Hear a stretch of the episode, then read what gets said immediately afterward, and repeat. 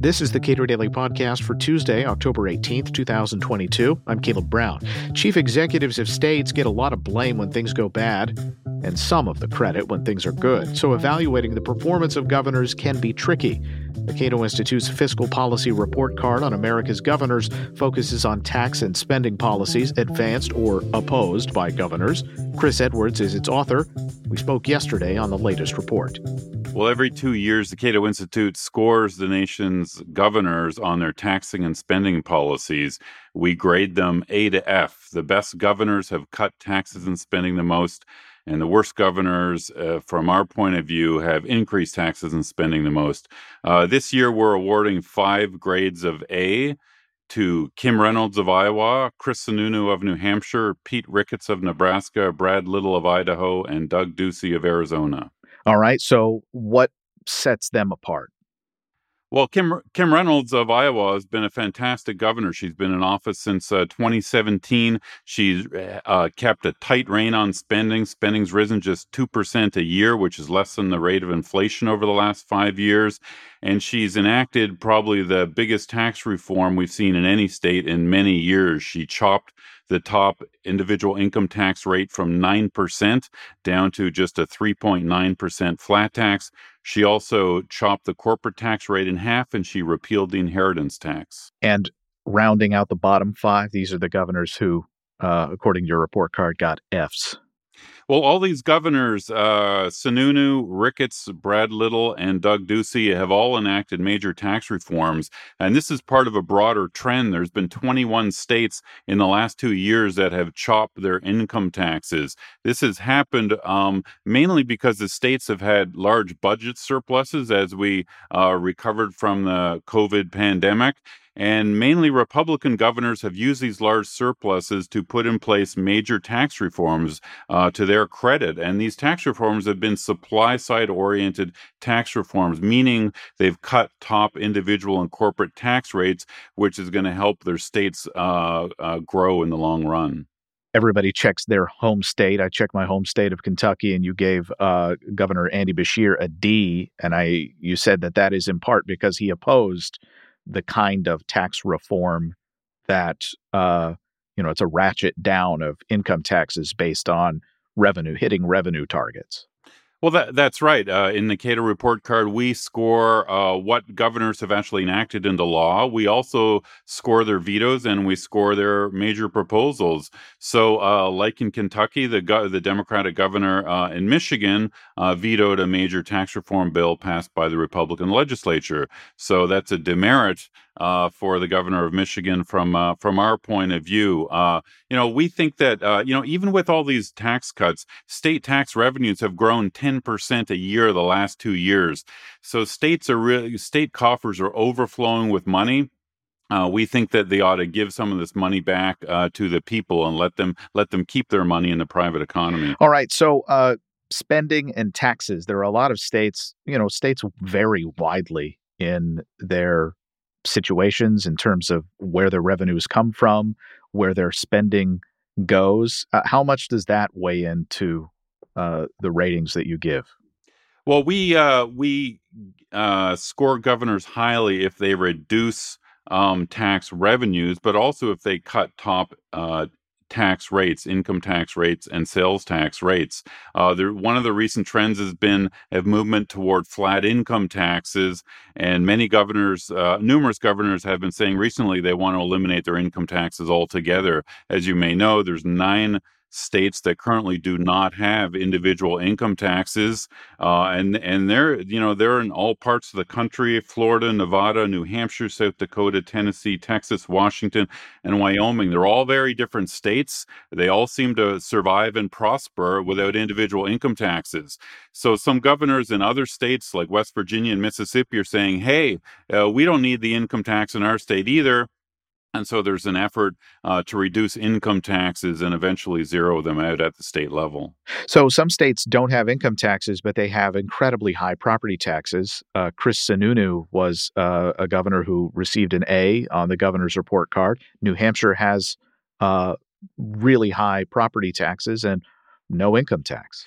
Uh, it's true that states that don't have uh, income taxes uh, often have higher property and sales taxes. However, if uh, I wrote a recent piece at Cato showing that the nine states that don't have income taxes, their overall tax burdens are lower. So when you eliminate a major tax base for state governments, uh, it, it tends to result in leaner, more efficient government overall. So the states that have no income taxes, particularly New Hampshire, as you mentioned, South Dakota, Tennessee, they have much leaner and smaller government than other states. I mean, one one more a really dramatic example is New York and Florida. The two states both have about 20 million residents these days, but Florida's state and local governments are half the size of New York.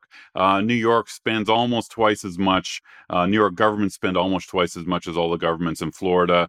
The New York state and local government bureaucracies have 38% more employees than the bureaucracies in Florida. So uh, eliminate individual income taxes, force your state governments to operate more efficiently and more leanly. I think that's a good direction to go. Uh, one thing you note in the report is uh, a lot of states, even if they do have an income tax, are flattening those taxes. Well, that's right. There's uh, there's nine uh, there's nine states that don't have income taxes today, and there will soon be 14 states that have flat individual income taxes. In just the last uh, two years, Arizona, Idaho, Iowa, Mississippi, and Georgia have all moved from multi rate income taxes to flat rate income taxes. I think flat income taxes, they're more fair.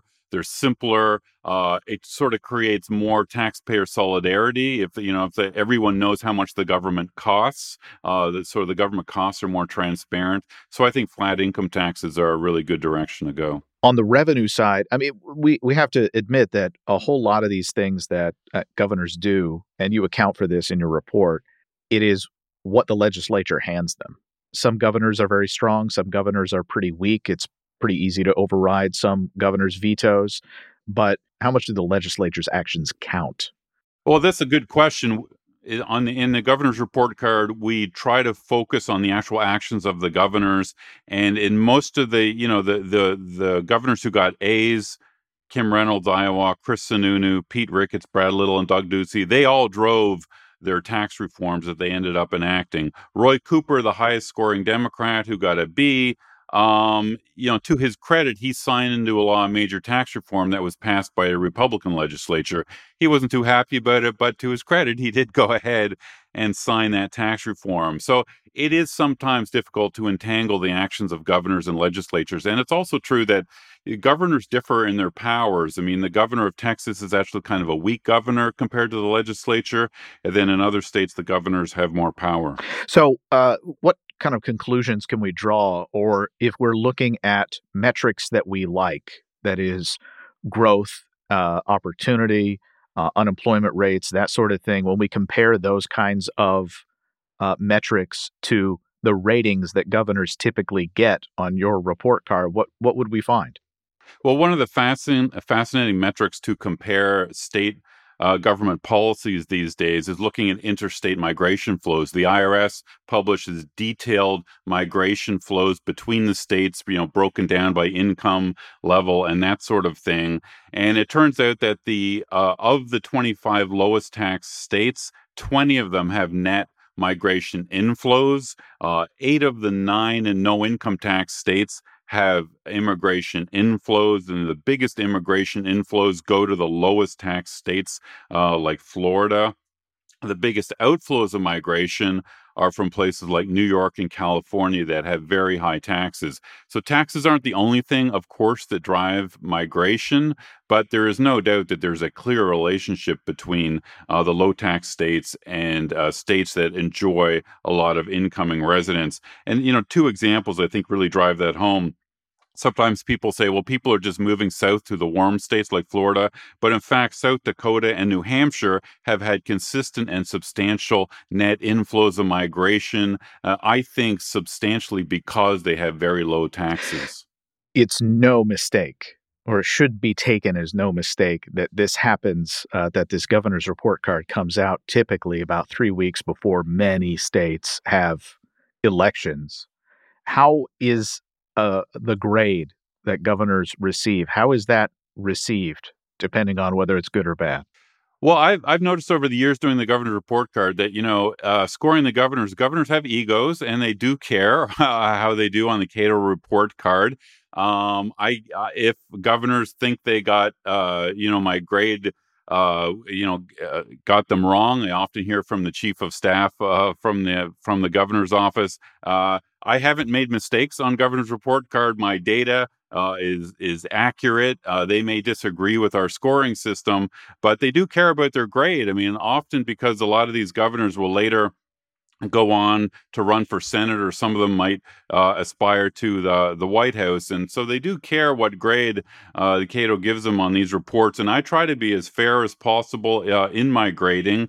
Um, and you know the grades uh, don't show you know governors who do in the middle like you know grade of C like for example um, Ron DeSantis got a C uh, this year uh, not because he's a bad governor he's actually been very good on spending but it's just that he didn't uh, sign into law as, as, big a tax reform as many other states this year. So the governors sort of compete against each other in, on the Cato report card. Chris Edwards is author of the Cato Institute's Fiscal Policy Report Card on America's Governors, available now. Subscribe to and rate the Cato Daily Podcast on your podcast platform of choice, and follow us on Twitter at Cato Podcast.